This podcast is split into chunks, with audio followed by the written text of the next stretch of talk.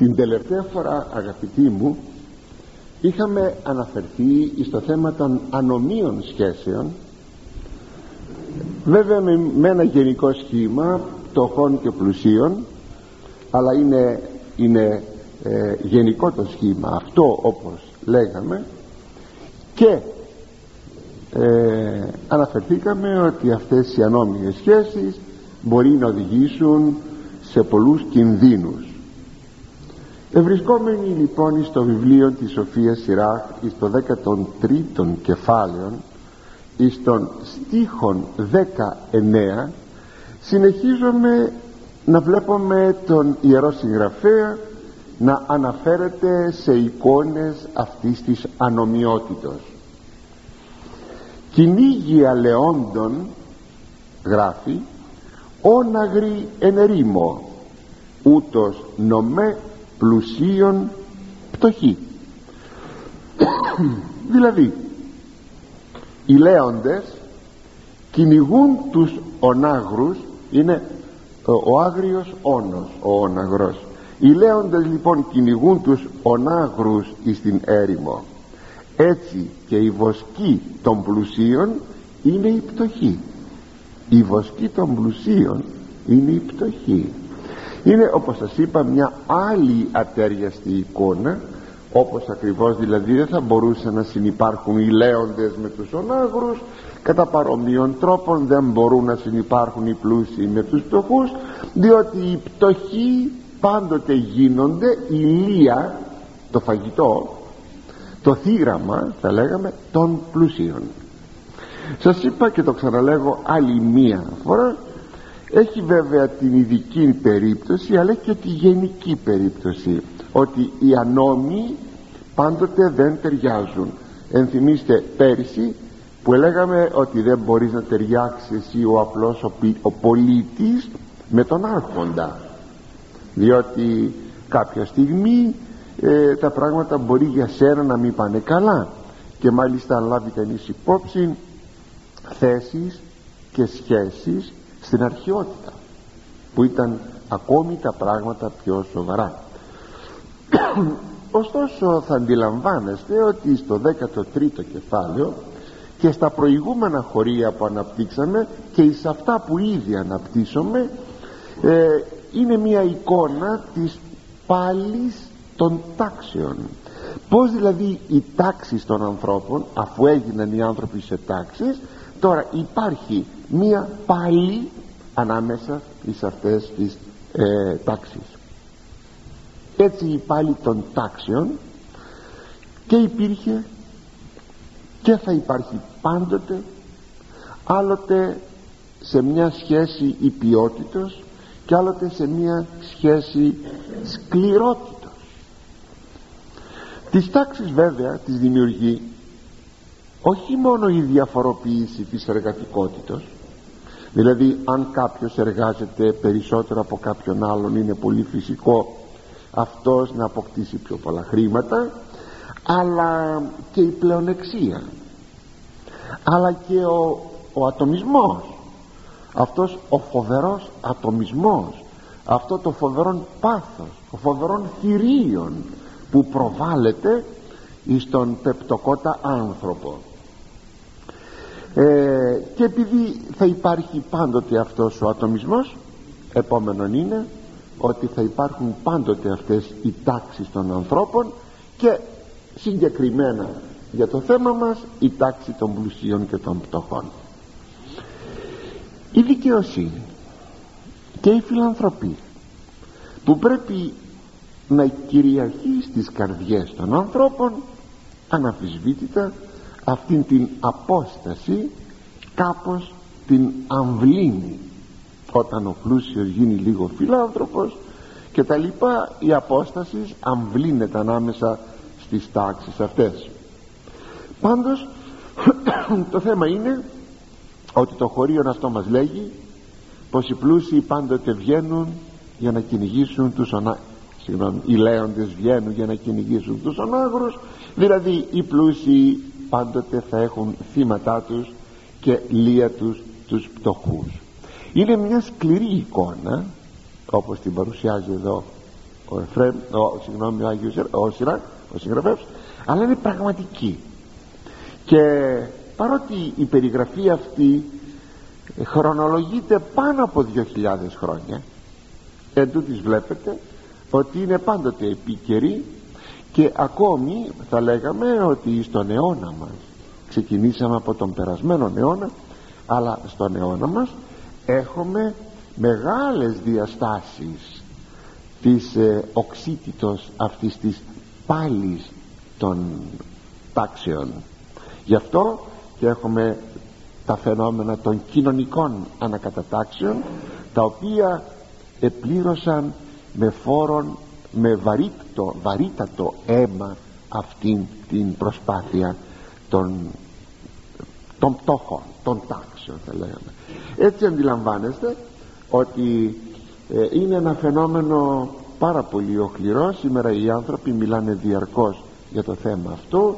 Βέβαια προβάλλεται πάντοτε η έννοια του ανθρωπισμού ε, και η έννοια της ελευθερίας. Όμως όσο σε καμιά άλλη εποχή υποκριτικότατα ε, ποδοπατήθηκε και παραμερίστηκε η έννοια και της, ατομικ... και της ελευθερίας αλλά και των λεγόμενων δικαιωμάτων του ανθρώπου. Όσο ποτέ άλλοτε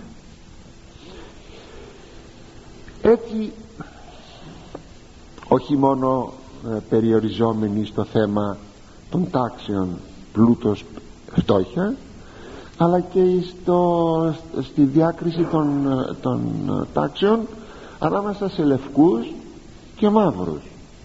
Να βλέπετε ότι ακόμα δεν ονοματίζω που εσείς γνωρίζετε πάρα πολύ καλά ενημερώνεστε γνωρίζετε ότι ακόμα υπάρχει στον κόσμο μας στην υφήλιό μας αυτή η διάκριση μεταξύ λευκών και μαύρων ότι οι μαύροι δεν έχουν δικαιώματα έχουν οι λευκοί. Έτσι πράγματι αιματηρές αυτές οι, ε, οι καταστάσεις. Έτσι βλέπει κανένας ότι υπάρχει πάντοτε αυτός ο αιώνιος φύλαυτος άνθρωπος που δυστυχώς δεν τον άγγιξε η διδασκαλία του Ευαγγελίου. Και προχωρεί ο σοφός Σιράχ στον επόμενο στίχο. Στον στίχο 20 βδέλιγμα υπερηφάνω ταπεινότης ούτως βδέλιγμα πλουσίο πτωχός δηλαδή όπως η ταπεινοφροσύνη είναι μισητή στον υπερήφανο έτσι και στον πλούσιο ο πτωχός. Δηλαδή είναι μισητός. Δηλαδή μισεί πράγματι ο υπερήφανος τον, ε, την ταπεινοφροσύνη; Τη μισεί; Φοβερά πολύ αγαπητοί μου μισεί την ταπεινοφροσύνη ο υπερήφανος γιατί απλούστατα δεν του ταιριάζει και συνεπώς δεν τη φτάνει. Δεν θέλει. Δεν τη φτάνει. Δεν τη θέλει. Αν την αγαπούσε ο υπερήφανος την ε, ταπείνωση τότε γρήγορα ο υπερήφανος θα γίνεται ταπεινός και θα διορθώνεται. Αλλά επειδή ακριβώς δεν την αγαπά την ταπεινοφροσύνη γι' αυτό την μισή δεν την αγαπά την μισή δεν μένει αδιάφορος δεν είναι μια κατάσταση αδιαφορίας μίσους. Έτσι θα λέγαμε ότι η ταπείνωση προκαλεί τον υπερήφανον άνθρωπο. Αλλά κατά τον ίδιο τρόπο γι' αυτό ανέφερε αυτό σαν παράδειγμα ο σοφός κατά τον ίδιο τρόπο και η πτωχία προκαλεί τον πλούσιον. Θα μου πείτε ο πλούτος δεν προκαλεί τον πτωχόν θα το δούμε λίγο παρακάτω. Βεβαίως η πτωχία προκαλεί τον πλούσιον. Γιατί; Διότι ο πλούσιος φοβάται την πτωχία και την κακοπάθεια και αντί να έχει την ελπίδα του στο Θεό την έχει στον εαυτό του και στις συνθήκες την εποχή που υπάρχει αυτός αν τα πράγματα είναι εμπόλεμα ή απόλεμα ειρηνικά δηλαδή και λοιπά και λοιπά εκεί στηρίζεται δεν στηρίζεται εις, τον Θεό είδατε αν κάποτε στο χρηματιστήριο των αξιών το δολάριο ή το μάρκο παίρνουν τον κατήφορο τι πανικός. Δημιουργείται γιατί; Γιατί ό,τι σας είπα ότι η πτωχία δηλαδή το, το πέσιμο των αξιών προκαλεί τον πλούτον προκαλεί τον πλούσιο και φοβάται πάρα πολύ ο πλούσιος σας είπα τη φτώχεια ε, φοβάται να μην, να μην φτωχύνει. Και γίνει και έρθει στην τάξη του πτωχού. Λέγει γράφει ο Απόστολος Παύλος στον Τιμόθεο στην πρώτη του επιστολή της πλουσίης εν τον είναι όνει παράγγελε μη υψηλοφρονή. Εις τους πλουσίους λέει της εποχής μας καλύτερα του νυν αιώνας είναι κάτι ακόμη πιο χαρακτηριστικό. Δηλαδή ε, τους ανθρώπους που υπάρχουν στον παρόντα αιώνα να τους παραγγέλεις να μην υψηλοφρονούν να μην είναι υπερήφανοι και στηρίζονται στον πλούτο των μη δε ηλπικένε επί πλούτου αδειλότητη ούτε να έχουν την ελπίδα τους εις το άδειλον του πλούτου. Το άδειλον θα πει το αφανέρωτον θα πει το ε, εκείνο το οποίο ε, δεν είναι σίγουρο. Βλέπετε τα χρήματα. Είναι στην τσέπη μου τώρα και σε λίγο χωρίς προειδοποίηση περνάνε σε άλλη τσέπη. Και γίνεται πλούσιος ο άλλος ή έχει χρήματα και εγώ δεν έχω.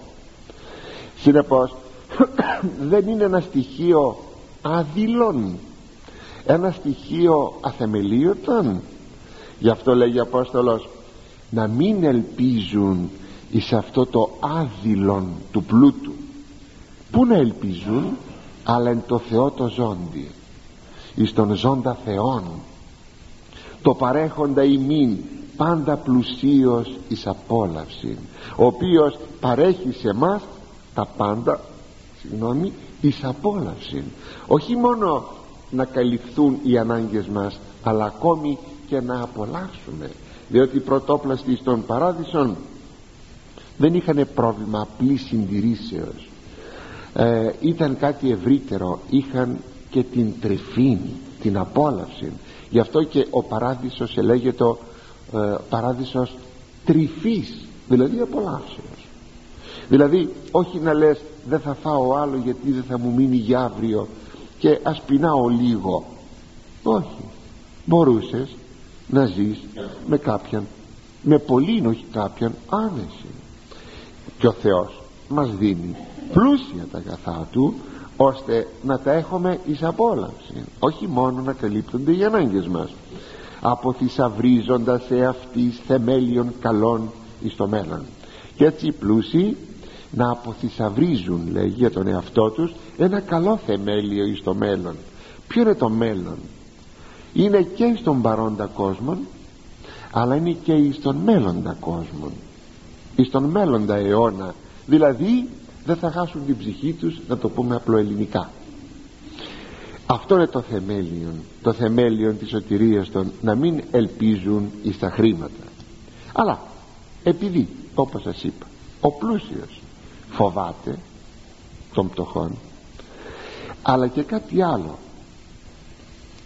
Συχαίνεται την πτωχία και τη φοβάται και των πτωχών και την πτωχία αλλά και συχαίνεται και την πτωχία γιατί τη συχαίνεται; Γιατί απλούστατα απλούστατα ταυτίζει την πτωχία με τον πτωχόν και έτσι συγχαίρεται και τον πτωχό. Θα μου πείτε ότι αυτό είναι σωστό. Πάρα πολλές φορές ο άνθρωπος ταυτίζει ένα πράγμα ένα αντικείμενο ένα όνομα με ένα πρόσωπο. Όταν ένα αντικείμενο ή ένα σύμβολο ε, είναι κάτι που θυμίζει κάτι κακό ταυτίζεται το κακό με αυτό το σύμβολο βέβαια στην πραγματικότητα όταν υπάρχει αυτό δεν έχουμε άνθρωπο που έχει ψυχική υγεία ε; το ξέρετε αυτό. Είναι, έχουμε μια αρρώστια εδώ που ο ψυχοπαθής μπορεί να ταυτίσει το μαύρο με το κακό. Ενώ δεν ταυτίζεται. Μπορεί βέβαια το κακό να εμφανίζεται ως μαύρο σαν σύμβολο ή ο διάβολος το ίδιο ή το αγαθόν το καλό να ταυτίζεται με το λευκό ή με το φως.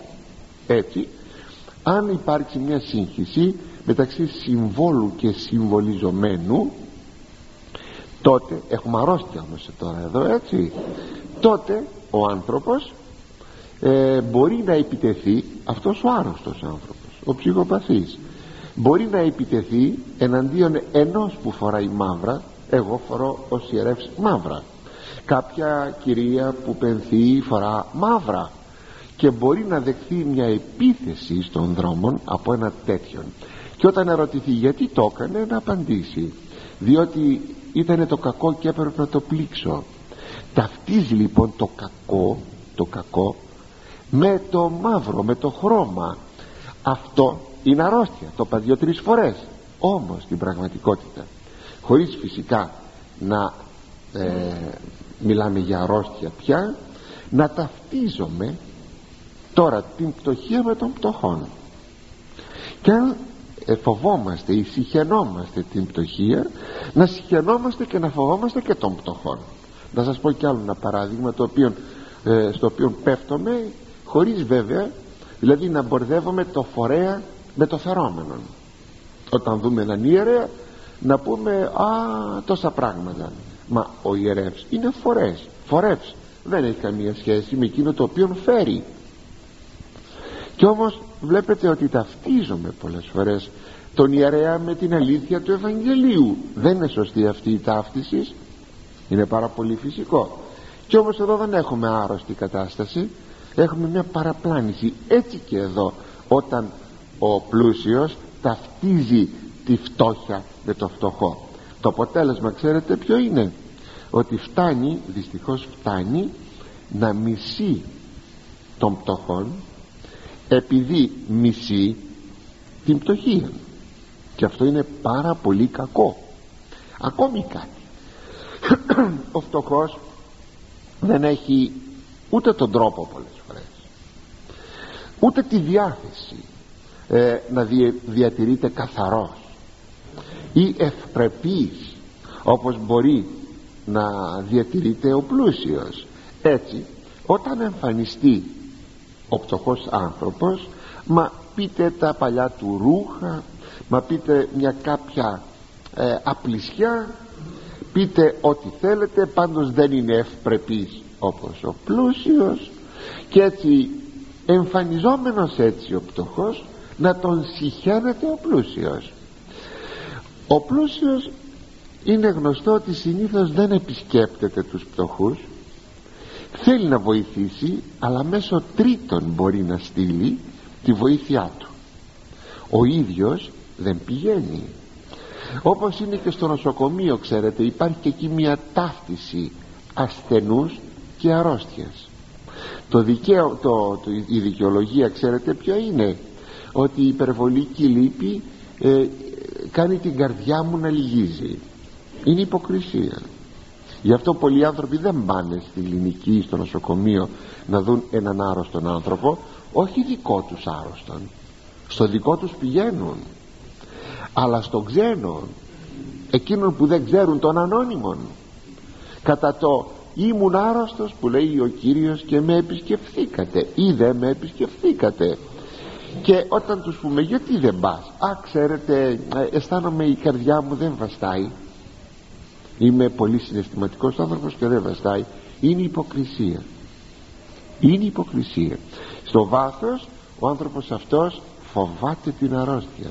Φοβάται τα μικρόβια. Συχαίνεται αν θέλετε ακόμη. Και έτσι δεν επισκέπτεται τον ασθενή. Μπορεί να του στείλει χρήματα αλλά δεν πάει ο ίδιος. Γι' αυτό αγαπητοί μου θα ήθελα να σας έλεγα ότι αυτή η διαφοροποίηση των τάξεων ή των καταστάσεων και εμπροκειμένο ο πλούτος παρότι ο Θεός θέλει να πας με το χέρι σου να, δώσει, να δώσεις την ελεημοσύνη σου δεν θα αντιστείλεις με άλλο πρόσωπο. Θα πας εσύ να δεις τον πτωχόν να δεις τον άρρωστο. Γι' αυτό το λόγο μένοντας πάντοτε δεν το ξεχνώ αυτό ότι στο, στη διαφοροποίηση πλούτου και πτωχίας γι' αυτό στο θέμα των τάξεων ε, παρατηρούμε το εξής ότι ο πλούτος γίνεται ε, αφορμή όχι αίτιον θα το δούμε σε ένα πιο κατοχωρίο πιστεύω όχι σήμερα είναι λίγο πιο κάτω είναι στον 24ο στίχο αν δεν απατώμε ε, μία βαθιά κοινωνική τομή. Το ακούσατε; Μια, γίνεται αφορμή όχι αιτία. Αφορμή ο πλούτος ε, μιας βαθιάς κοινωνικής τομής. Σας είπα όμως προηγουμένως καλά ε, η πτωχία προκαλεί τον πλούσιον. Ο πλούτος δεν προκαλεί τον πτωχόν. Βέβαια το χωρίο δεν μας αναφέρεται στο σημείο αυτό αλλά επιτρέψατε μου δύο λόγια μόνο να πω βεβαιότατα.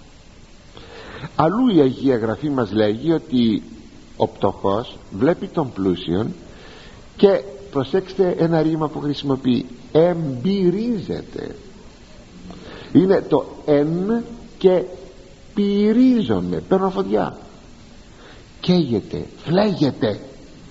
Βλέπει τον πλούσιο και καίγεται. Σου λέει κοίταξε αυτός οπότε από τη μία μεριά ο πλούσιος συχαίνεται. Από την άλλη ο πτωχός μισεί και το κακό γίνεται διπλό. Όταν δυο αμαξοστοιχίες τρέχουν αντίστροφα η μια πηγαίνει η άλλη έρχεται. Μπορείτε να μου πείτε πως είναι η ταχύτητα διαφοράς των αμαξοστοιχείων; Βλέπετε ότι από τα παράθυρα της ε, αμαξοστοιχίας που εμείς ταξιδεύουμε δεν μπορούμε να δούμε τους ανθρώπους από, στην άλλη αμαξοστοιχεία γιατί η ταχύτητα είναι διπλασία. Αν τρέχει με 100 χιλιόμετρα και η άλλη με 100 χιλιόμετρα τότε η ταχύτητα διαφοράς είναι 200 χιλιόμετρα. Γιατί το είπα το παράδειγμα. Για να σας πω αν και από τις δυο πλευρές δημιουργείται πάθος το πάθος είναι δυο φορές στην ποσότητά του και στην ποιότητά του. Για να καταλάβετε τι φοβερό πράγμα είναι. Είναι αρκετοί πλούσιοι οι οποίοι προκαλούν τον πτωχόν.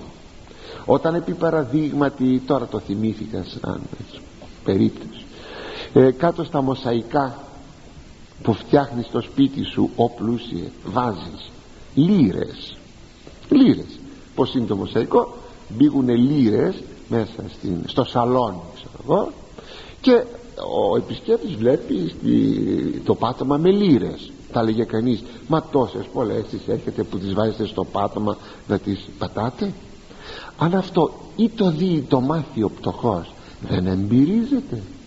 Όταν από τη μία μεριά σκέπτεται ότι αυτός δεν έχει να πάρει φάρμακο και ο άλλος να κάνει τις λύρες πάτωμα ε, να πως εμπειρίζεται ο πτωχός και να πως δημιουργούνται αγαπητοί μου αυτές οι βαθιές κοινωνικές τομές.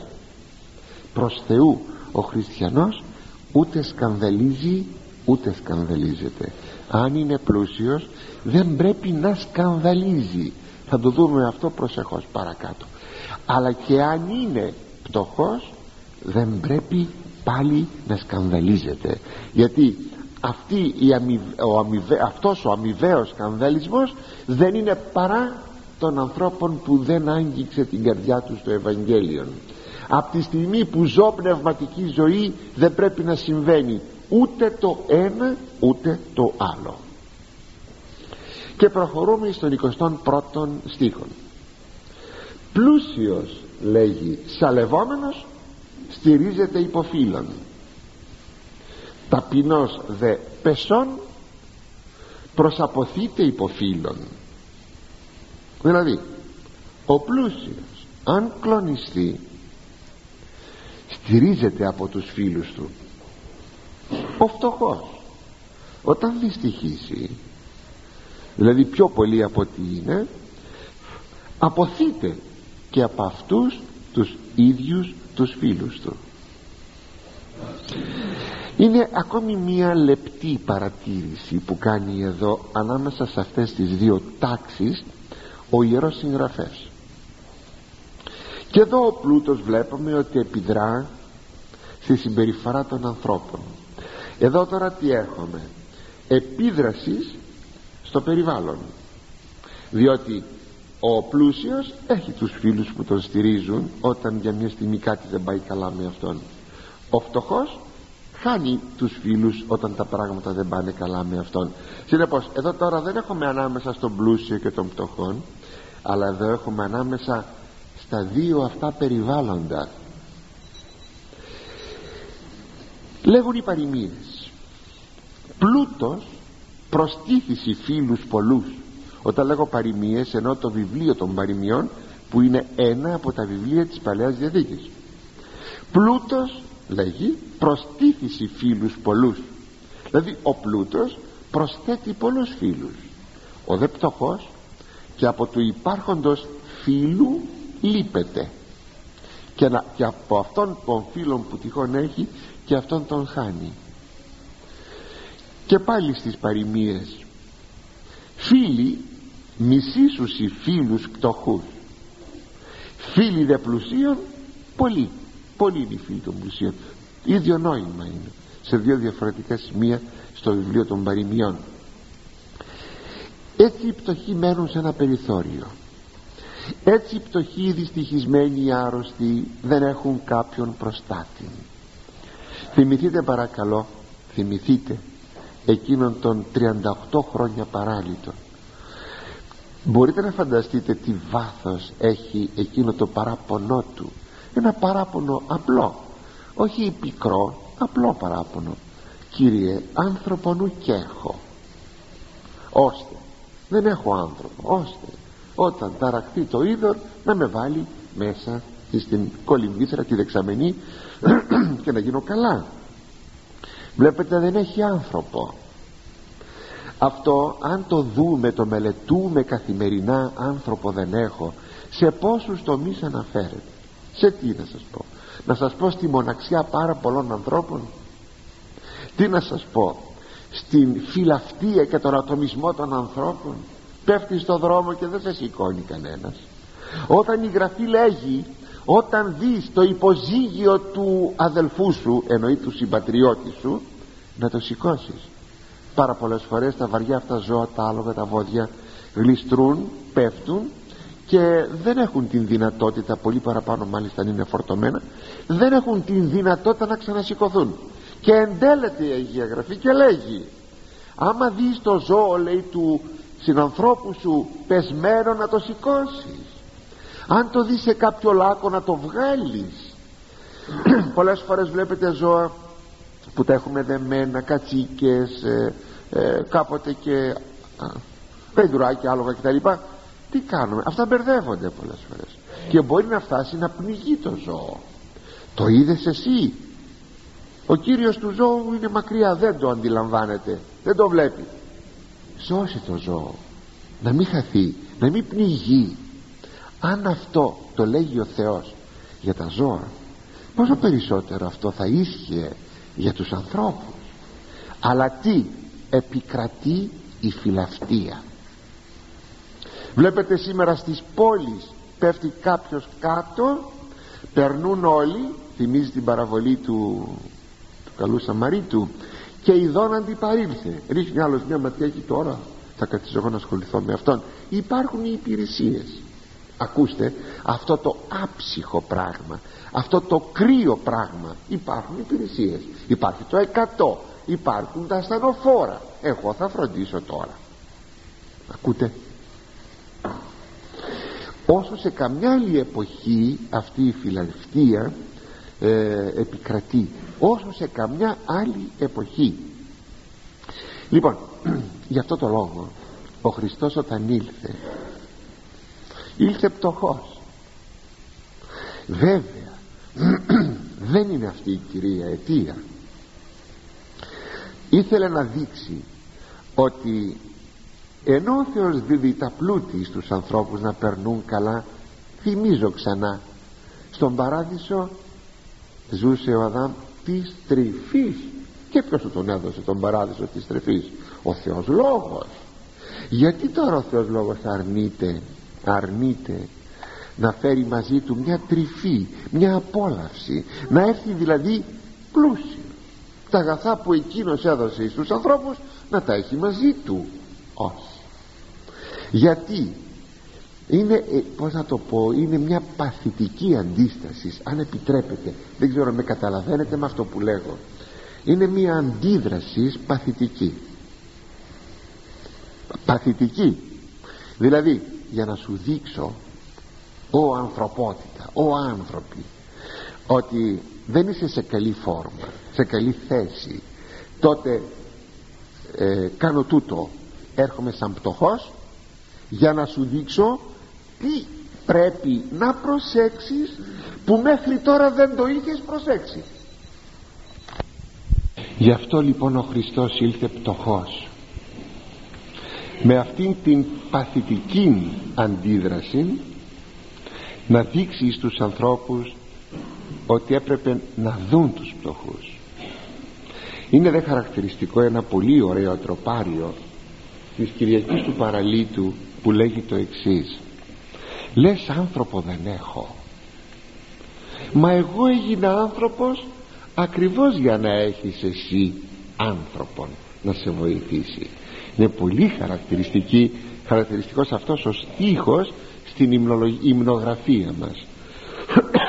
Έτσι λοιπόν βλέπουμε αγαπητοί ότι εκείνο που περιφρονούμε ο Χριστός το αγκαλιάζει γιατί απλούστατα απλούστατα δεν θα έπρεπε έτσι να στεκόμαστε. Αν ξέραμε πάντως τι φοβερό λόγο θα δώσουμε στο Θεό για αυτή μας τη στάση αν ατιμάζουμε τον πτωχόν και ξέρετε δεν είναι πάντα ο πλούτος. Σας το ξαναλέγω. Ακόμη και ένας ο οποίος δεν έχει πολύ μυαλό. Όχι από θέλησή του. Αυτό που λέμε εισάμυαλος άνθρωπος. Όχι όχι. Αλλά γιατί δεν ξέρω. Τον καιρό που γεννήθηκε τον καιρό που τον εγκυμονούσε. Η μάνα του πήρε κάποια φάρμακα και το παιδί γεννήθηκε να μην έχει πολύ μυαλό. Δεν παίρνει πολλές τροφές. ε, πως να το κάνουμε; Φταίει το παιδί; Όχι. Όταν τον περιφρονούμε όμως είναι πολύ κακό. Βλέπετε θέλω να γενικεύω δεν θέλω να ειδικεύω μόνο. Ωστόσο θα δώσουμε λόγο εις το Θεό εάν υποτιμούμε και περιφρονούμε τους πτωχούς γι' αυτό μην το ξεχνούμε μας ειδοποίησε ο Κύριος ότι ταυτίζει θα ταυτίσει τον εαυτόν του την ημέρα της κρίσεως με τους πτωχούς θα πει ήμουνα φτωχός. Ήμουνα. Δεν λέει σας ήταν γύρω σας πτωχή και λοιπά. Ήμουνα εγώ πτωχός οπότε ταυτίζει τον εαυτόν του με την πτωχία γι' αυτό πάλι το βιβλίο των παροιμιών λέγει ο ατιμάζων πένιτας αμαρτάνει ελαιόν δε πτωχούς μακαριστός εκείνος ο οποίος λέει ατιμάζει περιφρονεί τους ε, πένιτας που δεν έχουν να φάνε αυτός αμαρτάνει. Και εκείνος ο οποίος ελεεί τους πτωχούς είναι μακάριος είναι ευτυχής. Πάντως απαιτείται πολύ σθένος από τον πτωχόν άνθρωπον που περιφρονείται να μην σκανδαλιστεί. Εγώ πιο πολύ θα ήθελα να μείνω σε αυτό το σημείο. Λίγο πολύ εσείς που με ακούτε δεν είσαστε πλούσιοι. Αν και πλούσιος ξέρετε είναι εκείνος που ακόμη και τα ρούχα του να έχει λέγεται ότι έχει ιδιοκτησία. Γι' αυτό τρόμαξαν τρόμαξαν οι μαθητές όταν άκουσαν ε, ότι ο πλούτος γίνεται εμπόδιο. Θα το δούμε λίγο πιο κάτω εις τον, εις τον άνθρωπο να μπει στη Βασιλεία του Θεού. Γιατί και ρώτησαν τότε κύριε ποιος μπορεί να σωθεί; Γιατί, γιατί οι μαθητές δεν μπορούσαν να λογαριαστούν πλούσιοι άνθρωποι όμως είχαν μια περιουσία. Μόνο, μόνο γιατί δεν ξέρουμε τους υπολείπους μόνο τους ψαράδες Αποστόλους τα δύο ζεύγη Ιάκωβος και Ιωάννης Πέτρος και, και Ανδρέας. Αυτοί τα τέσσερα αυτά ζεύγη είχαν καΐκια είχαν δίκτυα και προφανώς είχαν τη σειρά τους. Αυτό που λέμε είχαν τη σειρά τους. Σήμερα ποιος θα μπορούσε να πει έναν ψαρά που έχει ένα καΐκι ότι είναι πλούσιος; Δεν το λέμε. Και όμως ανησύχησαν. Και είπαν τότε ποιος μπορεί να σωθεί. Ώστε είναι φανερό ότι μη πούμε δεν είμαι πλούσιος ναι έχω όμως μια δυνατότητα να βοηθήσω τον άλλον άνθρωπο. Θα ήθελα όμως πιο πολύ να μείνω στην περίπτωση της τάσεως ενός πτωχού απέναντι του πλουσίου που μπορεί να περιφρονηθεί ακόμα και στη στάση που παίρνει απέναντι στην εποχή. Προσέξτε για αυτό το πράγμα. Λέμε έτσι είναι διαμορφωμένη η κοινωνία η οποία φτάνει να σε περιφρονεί. Θα ήθελα να παρακαλέσω. Είναι κάτι πολύ συνηθισμένο. Να μην σκανδαλιστεί κανείς και να μην στραφεί ούτε εναντίον του πλουσίου ούτε εναντίον του κοινωνικού συστήματος αν υποτεθεί ότι αυτό είναι άσπλαχνον κοινωνικό σύστημα. Διότι αν διαμαρτυρηθεί προσέξτε μπορούμε κάτι να πούμε δεν τίθεται θέμα μην το πάρουμε απόλυτα. Αλλά εάν όμως οργανωθεί στη διαμαρτυρία του τότε έχουμε το φαινόμενο ε, της ε, πάλης των τάξεων ή αν θέλετε των κοινωνικών επαναστάσεων.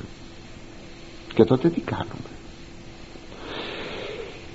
Βέβαια ο Κύριος δεν ήθελε να υπηρετήσει αυτό το σύνθημα όταν είπε ότι ο πλούσιος είχε στην αυλή του έναν πτωχό το πτωχό Λάζαρο ο οποίος ήταν υπομονετικός και τα λοιπά. Δεν θέλει να μείνει σε αυτό αλλά θέλει να δείξει την υπομονή εκείνου του φτωχού στην παραβολή που δεν στρέφεται να βρίζει τον πλούσιο να, σηκώνει, να σηκώσει χέρι χέρι αγανακτήσεως.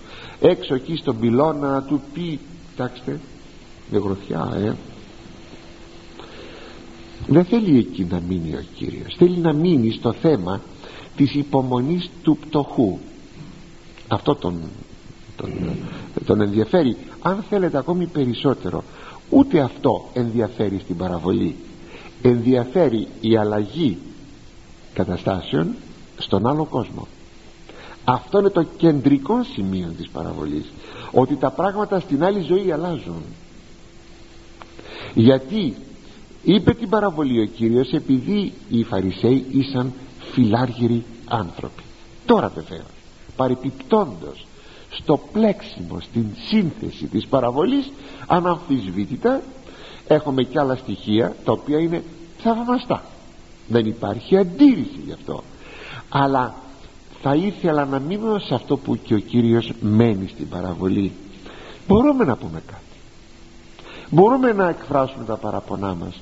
Μη ζηλεύουμε και να μην δημιουργούμε στην ψυχή μας πικρία η πικρία είναι κακό πράγμα. Δηλητηριάζει τον ίδιο τον άνθρωπο και σε κάποια δεδομένη στιγμή όταν νομίζει πως είναι η κατάλληλη στιγμή τότε οργανώνεται και χύνει σαν δηλητήριο εκείνη την πικρία που ίσως χρόνια να αναπτύχθηκε μέσα του. Πρέπει λοιπόν να μην υπάρχει καμία πικρία. Να πει δόξα ε, τι να κάνω. Μη μου το πείτε αυτό ότι είναι μυρολατρεία γιατί το να μπορείς να έχεις υπομονή, καρτερία και να μην διαμαρτύρεσαι με την έννοια που είπαμε μέχρι τώρα δεν είναι μυρολατρεία είναι δύναμης. Η υπομονή δεν είναι μια παθητική κατάσταση τι να κάνω ποιό την ανάγκη φιλοτιμίαν όχι. Είναι αρετή. Και μάλιστα μια αρετή η καρτερία και η υπομονή μια αρετή δυναμική. Δεν είναι παθητική είναι δυναμική. Γι' αυτό πολύ θα το παρακαλέσω. Σας οικετεύω μη βλέπετε τον πλούσιο γείτονά σας.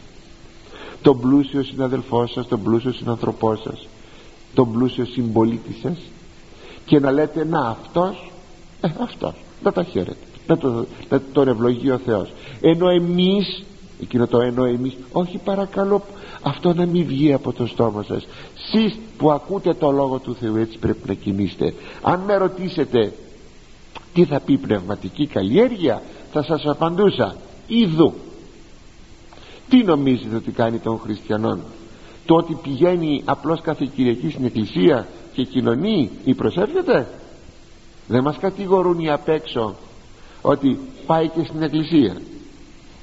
Και κοινωνεί συχνά και πως ανοίγει λέει το στόμα του λένε. Και λοιπά και λοιπά.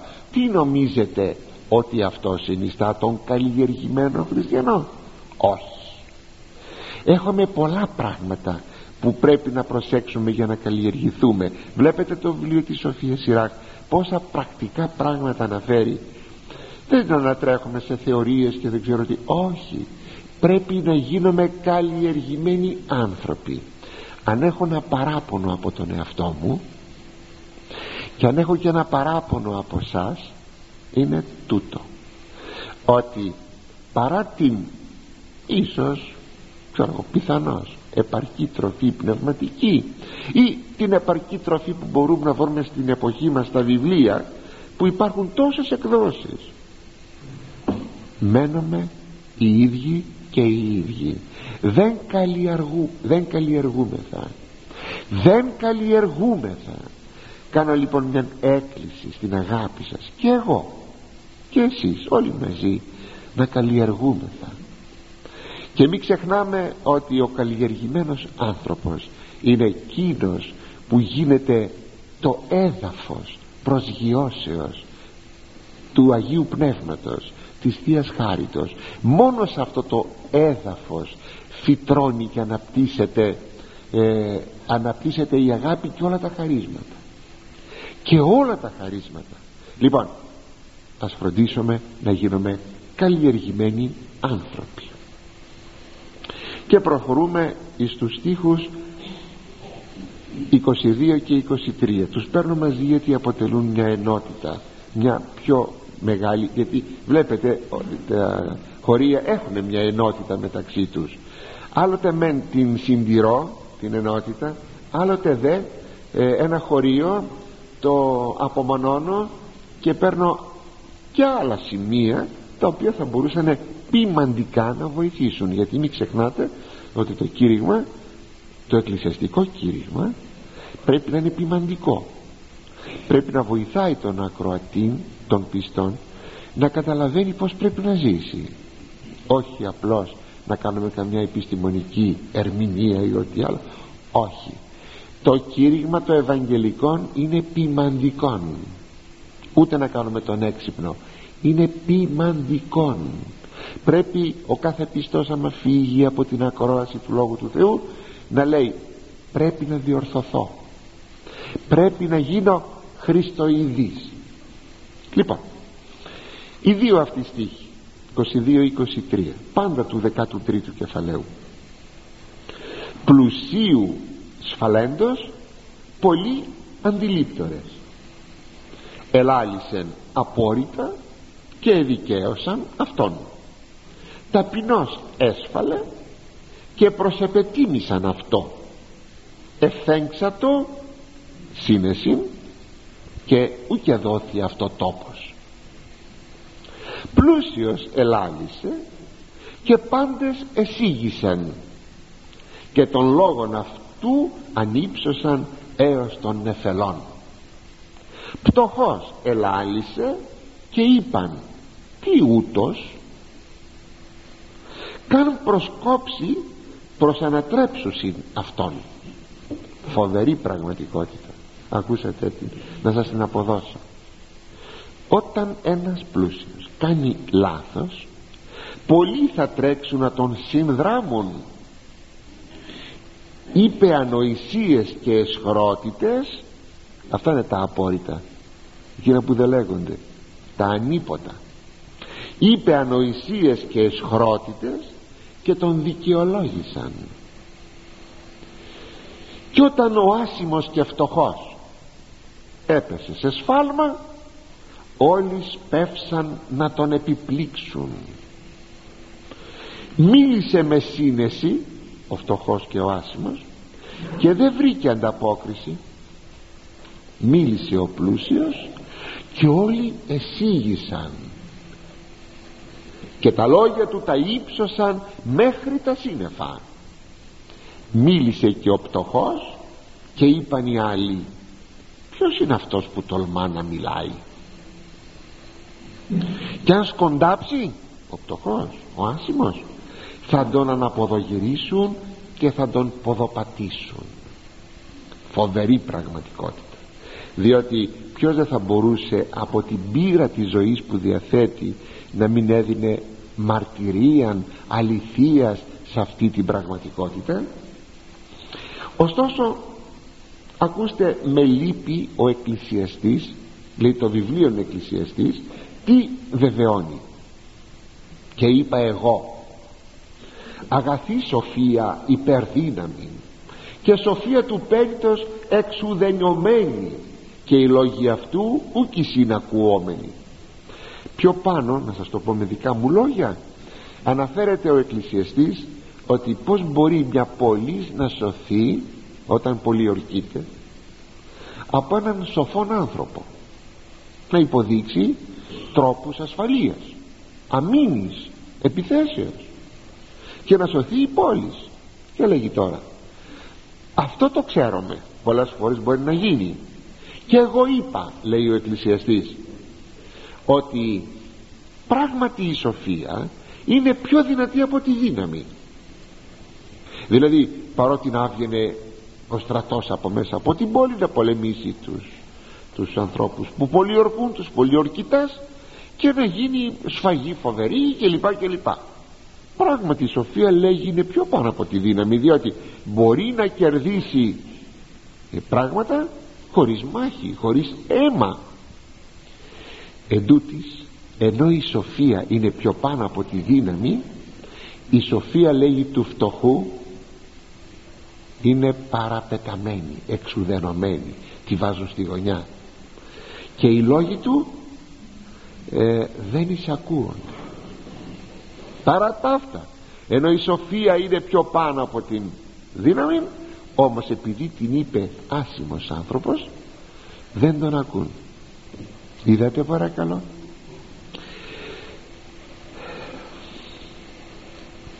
Και μπορούμε να πούμε ότι η ιστορία έχει πάρα πολύ ζημιώσει ε, από μια τέτοια στάση των ανθρώπων όταν δεν θέλουν να ακούσουν έναν άσημον αλλά να λέγει σωστά και σοφά πράγματα.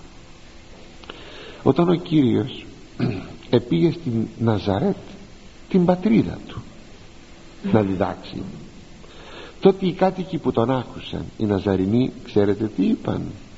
Πως ταιριάζει αυτό το χωρίο με εκείνα που γράφει ο Ευαγγελιστής Ματθαίος ακόμη και κατά γράμμα. Ακούστε τι λέει. Ούχουτος εστίν ο του τέκτονος Υιός. Μπα αυτός δεν είναι του μαραγκού ή του κτίστου αν θέλετε. Του μαραγκού τέκτον θα πει και κτίστης και αμαραγκός μπα αυτός δεν είναι ο, ο γιος του μαραγκού ακούστε είναι ε, η έκφρασης η διάθεσης είναι υποτιμητική. Ουχή η μήτηρα αυτού λέγεται Μαριά μπα η μάνα του δεν λέγεται Μαρία. Βγάζω μερικά από αυτά που λένε. Πού φαίνουν τούτο τα αυτά πάντα; Από πού του ήρθαν αυτά όλα που λέει; Και σκανδαλίζονται εν αυτό. Αυτό είναι το κλειδί της διαθέσεως στη διατύπωση αυτού του χωρίου. Εσκανδαλίζονται τι σημαίνει αυτό; Δεν εδέχτησαν το συμπατριώτη τους. Θα μπορούσαν να πούν θα μπορούσαν να πούν ότι έχουμε τέτοιον σπουδαίο και σοφό συμπατριώτη. Θα τον προσέξουμε όχι. Και όχι μόνο αυτό αλλά στο τέλος της ομιλίας του ο Κύριος που είπε για την περίπτωση θα μου πείτε λέει γιατί ε, κοιτάζω τους απ' έξω και δεν κοιτάζω εσάς στο χωριό μου. Θα μου πείτε οι ιατροί θεράπευσαν εσύ θεράπευσες τον εαυτό δηλαδή με άλλα λόγια κάνε εδώ θαύματα. Ε δεν υπάρχει πίστη σε εσάς για να κάνω θαύματα. Και όταν αναφέρθηκε στον προφήτη Λία ότι ευεργετήθηκε η χείρα εκείνη που δεν ήταν Εβραία ήταν από τα Σάρεπτα της Ιδονίας και πήγε σε αυτήν θύμωσα και τον άρπαξαν και πήγαν να τον γκρεμίσουν από ένα σημείο γιατί ήταν κάπως ορεινό το χωριό τους να τον γκρεμίσουν από εκείνο το βάραθρο. Και ο Κύριος ξέφυγε από τα χέρια τους. Προσέξτε τώρα εδώ. Πράγματι. Η συμπεριφορά τους δεν ήταν καλή. Γέμισαν από φθόνο δεν ήθελαν να ακούσουν τον ταπεινών αυτός. Αυτός που γεννήθηκε εδώ στο χωριό είναι σπουδαίος. Να το βλέπαν κατά άνθρωπον να μην ανεγνώριζαν τη θεία του φύση. Πως θα μπορούσαν να την αναγνωρίσουν. Ούτε την ανθρωπίνη του θα λέγαμε επίδοση αναγνωρίζουν. Θυμάμαι προ πολλών ετών πάρα πολλών ετών είναι ίσως ε, 40 χρόνια γύρω στο 1950 είχε έρθει εδώ ένας Έλληνας μαθηματικός. Διάνοια διάνοια. Και αυτός ήρθε εδώ ε, τοποθετήθηκε καθηγητής του Πανεπιστημίου Αθηνών έπεσε η ζήλια των άλλων καθηγητών. Αυτός τώρα θα μας σκιάσει. Και άρχισαν τα εμπόδια και τα, οι κατηγορίες τα μάζεψε ο άνθρωπος και σκόθηκε και έφυγε πάλι. Όλα αυτά τα πράγματα είναι καλά. Έτσι βλέπετε αγαπητοί μου ότι υπάρχει πάντοτε αυτός ο σκανδαλισμός. Γιατί; Εσύ ποιος είσαι; Ποιος είμαι; Ένας Έλληνας ένας χριστιανός είμαι. Ποιος είμαι; Αν έχω μια αξία δεν την αναγνωρίζεις. Γιατί; Λοιπόν θα μπορούσαμε για πολλά πράγματα να μιλήσουμε σε αυτό το χωρίο. Για πολλά πράγματα, πολλά θέματα. Αγαπητοί μου θα μείνω μόνος σε ένα θέμα. Και θα ήθελα να το προσέξω αυτό το θέμα λιγάκι. Σήμερα τη θέση του πτωχού την κατέχει ο χριστιανός. Κάνω μια μεταφορά και τη θέση του πλουσίου την κατέχει ο άνθρωπος του κόσμου τούτου. Ο κοσμικός άνθρωπος. Ο άνθρωπος του αιώνος τούτου. Η κοσμική κοινωνία ή η κοσμική πολιτεία πολιτεία κυριολεκτικά σαν παράδειγμα σας το λέω παραπέει μέσα στα αδιέξοδα που ορθώνονται από τα προβλήματα που μαστίζεται πόσα προβλήματα έχουμε. Το πρόβλημα της παιδείας να μιλήσω για την, εδώ, για την πατρίδα μας. Το πρόβλημα της παιδείας. Το πρόβλημα της ε, αποχαλινώσεως της νεολαίας μας. Από ποικίλες αιτίες. μα πείτε από τα ναρκωτικά μα πείτε από τον αναρχισμό μα πείτε ό,τι θέλετε πείτε. Ή το οικονομικό πρόβλημα ό,τι θέλετε πείτε. Πελώρια προβλήματα. Και όμως αγαπητοί μου αυτή η κοινωνία αυτή η πολιτεία αν διέθετε ευαγγελικά μάτια θα μπορούσε αυτά τα προβλήματα πολύ απλά να τα λύσει. Αλλά επειδή δεν έχει πνευματικά μάτια δεν μπορεί να τα λύσει. Λέμε η παιδεία. Πως τα παιδιά μας φτάσαν σε αυτό, σε αυτό το κατάντημα; Απλούστατα. Για όλα αυτά τα προβλήματα παρακαλώ αν κανείς κοιμάται να το ακούσει να ξυπνήσει. Το πρόβλημα είναι πνευματικών. Το πρόβλημα είναι πνευματικών. Και έξω από αυτό το πρόβλημα δεν υπάρχει καμία μα καμία άλλη λύση. Δεν υπάρχει. Αληθή το πνευματικό πρόβλημα της πατρίδος μας δηλαδή γύρω με θρησκευτικότεροι και πνευματικότεροι άνθρωποι και τα παιδιά μας πάνε πάλι στο κατηχητικό σχολείο πηγαίνουν στην εκκλησία ακούνε λόγο Θεού και στο σχολείο από τους δασκάλους και τους καθηγητάς. Και επενείται η εκκλησία και προβάλλεται η εκκλησία. Και όχι η αθεία και τα όμοια τούτες και ο ηλισμός. Τότε βλέπετε ξαναμπαίνουμε στη θέση μας. Και γινόμαστε πάλι άνθρωποι. Και τα προβλήματά μας όλα λύονται όντως όταν η Εκκλησία ή ο Χριστιανισμός ή ο, ο Χριστιανός όλα μαζί που είναι ο πτωχός ο πτωχός. Όντως λοιπόν ο πτωχός ευθέγξατο ο φτωχός μίλησε ευθέγξατο σύνεσιν είπε σωστά πράγματα και ούτε δόθη αυτό τόπος. Άντε τώρα από εκεί θα σου ακού, θα ακούω τώρα τα περί χριστιανισμού και περί Χριστού και περί Ευαγγελίου. Αυτά θα ακούσουμε. Και προβαίνουν σε μύριες άλλες λύσεις αυτοί οι σοφοί του κόσμου οι οποίοι επικροτούνται για αυτήν εντός εισαγωγικών σοφίατων αλλά εν επικρατεί το χάος. Δεν ερώτησαν γιατί άραγε παρά τις σοφές λύσεις που δίνουμε γιατί άραγε επικρατεί το χάος άλλη, άλλη, άλλο παράδειγμα. Γράφει ο λογοτέχνης ο χριστιανός λογοτέχνης ένα πεζογράφημα, ένα ποίημα κτλ κάτι πολύ σπουδαίο, κάτι πολύ θαυμαστό και επειδή είναι χριστιανός δεν τον προσέχει κανείς ούτε τον προβάλλει. Εγώ δεν άκουσα ποτέ μου σε αναλύσεις που γίνονται στο ραδιόφωνο ξέρω εγώ ή ε, σε κείμενα εφημερίδες ότι ε, περιοδικά δεν είδα να προβληθεί κανενός χριστιανού ε, το έργο αντιθέτως γράφει ο ιδιόρυθμος λογοτέχνης. Πρέπει να σας κάνω εδώ μια, τη λέξη ιδιόρυθμος τη βάζω εντός εισαγωγικών. Ε, διδάχτηκα έτσι από τα έντυπα που κυκλοφορούν ότι οι διόρυθμοι λέγονται οι ομοφιλόφιλοι αν δεν το ξέρετε μαθετε το.